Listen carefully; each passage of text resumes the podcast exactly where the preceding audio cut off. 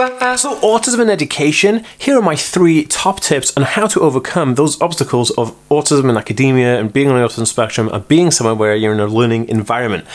Don't go anywhere, it's coming up. Hey guys, welcome back to the Aspie World. My name is Dan. I have autism, ADHD, OCD, and dyslexia, and I'm making weekly videos all about this stuff. So if you're new around here and you want to kind of learn more, remember to hit the subscribe button here on YouTube to see more videos by clicking that notification bell. And also, if you're watching on Facebook, Instagram, TikTok, then make sure to follow this page for daily videos. Oh yes, daily videos. Guys, what's going on?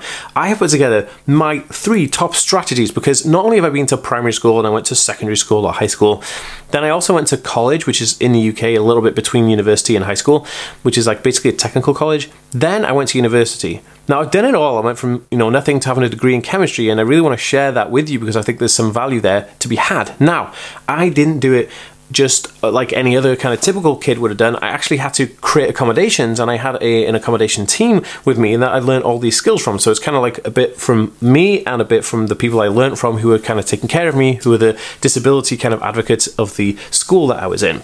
Okay, so without further ado, why have I got ink on me? That's weird. Without further ado, guys, let's get into it. Okay, so the first one is audio recordings and camera clips. So um, using a smartphone, like I had my iPhone with me most of the time on an iPad I would actually set it to dictaphone mode and record the um, uh, the the the lecture or the speech that the, the lecturer was giving so I could refer to it back when I'm going over my notes, which was super, super awesome. One of the things I did quite often was if there was something on the board that I didn't, you know, I couldn't write down quick enough because, you know, I'm dyslexic as well, I kind of hold my phone up like this and I take a picture of the whiteboard. So I had an actual physical copy of the uh, of the whiteboard later on because obviously when they're writing things down, they may go to something else. And if your notes are incorrect, then if you're not writing them down exactly as they are, it could be very, very confusing. But I use this so much because when I went back home, I was able to listen to the lecture lecture, look at the notes, as if I was sitting there again. And because being on the autism spectrum, it takes a lot of time to really digest a lot of that information. Um, and so, yeah, so let's get on to step number two. I hope you enjoyed the first one. Oh, guys, before we do step number two, I just want to let you know that I am hosting a free autism masterclass webinar on the 28th of July 2022. Sorry if you're watching this in the future.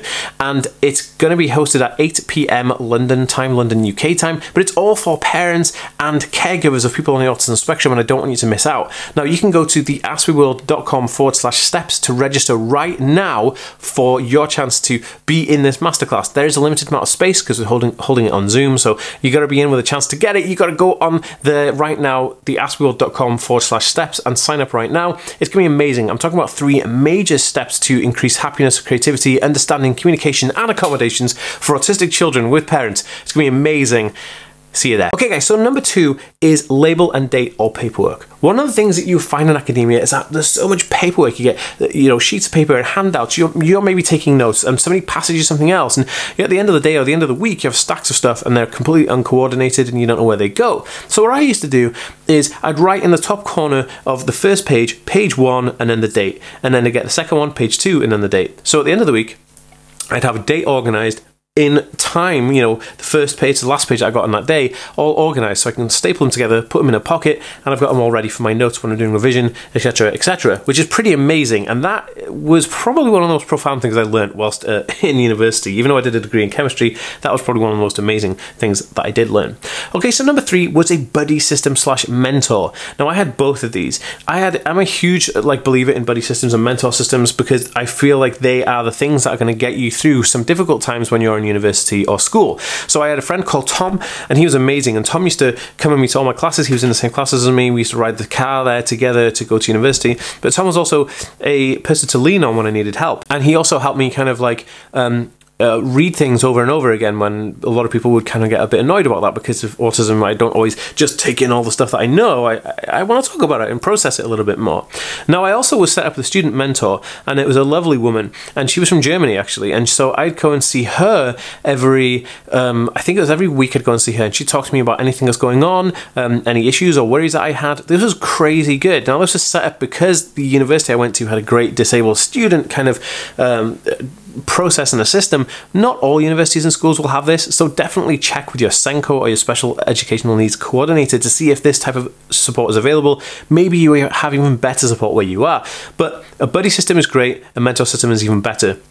So I would suggest having both of them if you can, but if you can't, just have the buddy system. That works well. And how I got the buddy system was I made friends with somebody. I made friends with somebody who was on the same course as me, who was doing the same thing as me, and I could relate to. You. So just try and find someone like that. That was super awesome, and the university will help you do that as well pretty much all universities and schools have a system to help pair you up with like a big brother or a buddy system. So that'd be super awesome. Anyway, guys, don't forget my masterclass. Go to autism Go to the aspieworld.com forward slash steps right now. Register for the masterclass. It's going to be absolutely amazing. I will see you there all on the call.